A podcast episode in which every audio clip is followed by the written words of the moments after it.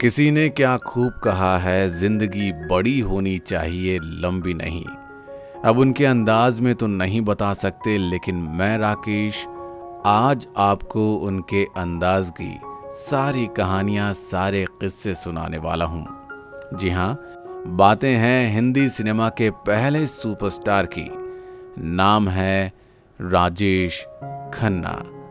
आपने उनकी बायोग्राफी से जुड़ी बहुत सारी बातें सुनी होगी। लेकिन आज मैं आपको बताने वाला हूँ उनके वो चर्चे जो बहुत कम सुने होंगे। तो चलिए, सुनाते हैं आपको बॉलीवुड के काका की कहानी। You are listening to Bollywood biography with RJ Rakesh Rajesh Khanna का जन्म 29 दिसंबर 1942 को अमृतसर में हुआ। राजेश खन्ना ने अपनी स्कूलिंग मुंबई से की और ग्रेजुएशन पुणे से। इन्होंने शुरुआती समय में खूब स्ट्रगल किया और एक ऑडिशन के दौरान हज़ारों लड़कों में से इनको सेलेक्ट किया गया। फिर उसके बाद फ़िल्म मिली आखिरी खत, लेकिन फ़िल्म को ज़्यादा पसंद नहीं किया गया। राजेश खन्ना के लिए कहा जाता है कि वो बहुत ज़्यादा एरोगेंट और जिद्दी थे। ऐसा तब नहीं हुआ जब वो कामयाब हो गए।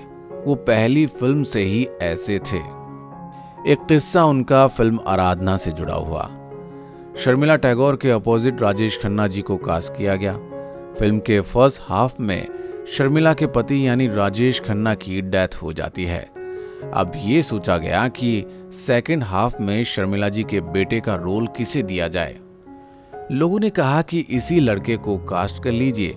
वैसे भी फ़िल्म का सेंटर शर्मिला जी ही हैं। क्या फ़र्क पड़ता है इस लड़के के होने से? लेकिन जब फ़िल्म रिलीज़ हुई तो इस तरह फ़िल्म का प्रमोशन किया गया कि शर्मिला टैगोर ही मदर इंडिया है। लेकिन अजीब सा करिश्मा हुआ। लोग फ़िल्म का ट्रायल देखकर निकले तो सभी शर्मिला जी के बजाय राजेश खन्ना को पूछने लगे। राजेश खन्ना जी ने अपने इंटरव्यू में कहा था कि जब शो शुरू हुआ तो मैं लोगों को हाय हेलो कर रहा था। पर कोई भी जवाब नहीं दे रहा था। लेकिन शो के बाद वे ही लोग मुझे ढूंढते हुए आए, लेकिन तब तक मैं होटल चला गया था। और फिर वहीं से शुरू होता है राजेश खन्ना की सुपर हिट फ़िल्मों का दौर, जो आज तक बॉलीवुड के इतिहास में नहीं दोहराया गया। यानी लगातार पंद्रह ब्लॉकबस्टर सुपर हिट ऐसे ही नहीं, राजेश खन्ना को बॉलीवुड का पहला सुपरस्टार कहते हैं। सत्तर के दशक के एक्टर नवीन निश्चल बताते हैं कि एक पार्टी थी जिसमें बॉलीवुड के सभी नामी गिरामी एक्टर्स थे, यानी धर्मेंद्र, अमिताभ, राज कपूर पार्टी में मौजूद थे और साल था 1975 अमिताभ दी अमिताभ बन चुके थे मतलब जंजीर आ चुकी थी, दीवार और शोले रिलीज़ हो चुकी थी। लेकिन जैसे ही राजेश खन्ना पार्टी में एंटर होते हैं तो सारी मीडिया, सारे गेस्ट दीवाने हो जाते हैं उनकी फ़ोटोज़ के लिए और उनके ऑटोग्राफ के लिए। फिर जैसे ही वो पार्टी से बाहर आते हैं तो सारे मेहमान, सारी मीडिया उनके पीछे पीछे बाहर आ जाती हैं। यानी पाँच मिनट के अंतराल के दौरान 500 से 600 लोगों का पार्टी हॉल खाली हो जाता है। ये तब की बात है जब सभी सुपरस्टार मौजूद थे। तो कुछ इस तरह की थी राजेश खन्ना की दीवानगी। राजेश खन्ना साहब की लाइफ की अगर हम बात करते हैं तो ये किस्सा भी बड़ा मशहूर रहा कि राजेश खन्ना जब भी अपनी वाइट कार लेकर निकलते थे तो लड़कियाँ अपनी लिपस्टिक से उसे लाल कर देती थी। उनकी कार की धूल से ही लड़कियाँ अपनी मांग भर लिया करती थीं। कई लड़कियाँ तो उनकी फ़ोटो के साथ शादी के फेरे भी ले चुकी थी। ये किस्सा भी बड़ा मशहूर रहा कि जब एक बंगाली लड़की से पूछा गया कि तुम थिएटर में इतना तैयार होकर क्यों जाती हो, उसने कहा, जब हम उनकी फ़िल्म देखते हैं तो लगता है कि हम उनके साथ डेट पर आए हैं। और राजेश खन्ना साहब के लिए मशहूर डायरेक्टर, राइटर सलीम खान ने कहा, मैंने सलमान खान, शाहरुख खान, अक्षय कुमार वाला जमाना भी देखा है और राजेश खन्ना, अमिताभ बच्चन, देव आनंद वाला भी।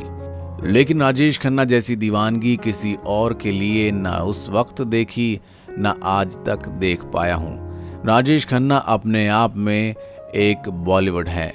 राजेश खन्ना का सुपर हिट करियर बहुत ही लिमिटेड रहा। मतलब बॉलीवुड में पाँच छः साल बहुत कम माना जाता है।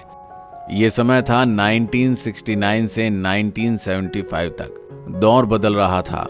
लोग रोमांटिक से एक्शन मूवी की तरफ़ जा रहे थे। लेकिन राजेश खन्ना ने खुद को नहीं बदला, लेकिन समय किसी का इंतज़ार नहीं करता। वहीं से शुरू हुआ इनका डाउनफॉल फिर तो ऐसे गिरे कि लगातार एक के बाद एक कई फ्लॉप फिल्म्स दी। इन्होंने एक्शन भी किया, लेकिन ये एक्शन दर्शकों को रास नहीं आया। राजेश खन्ना ने अपने इंटरव्यू में कहा था कि मैंने अपनी ज़िंदगी में सब कुछ देख लिया और अब मुझे कुछ नहीं चाहिए। फिर समय आया जब वो कैंसर की वजह से हमें छोड़कर चले गए। दिन था 18 जुलाई 2012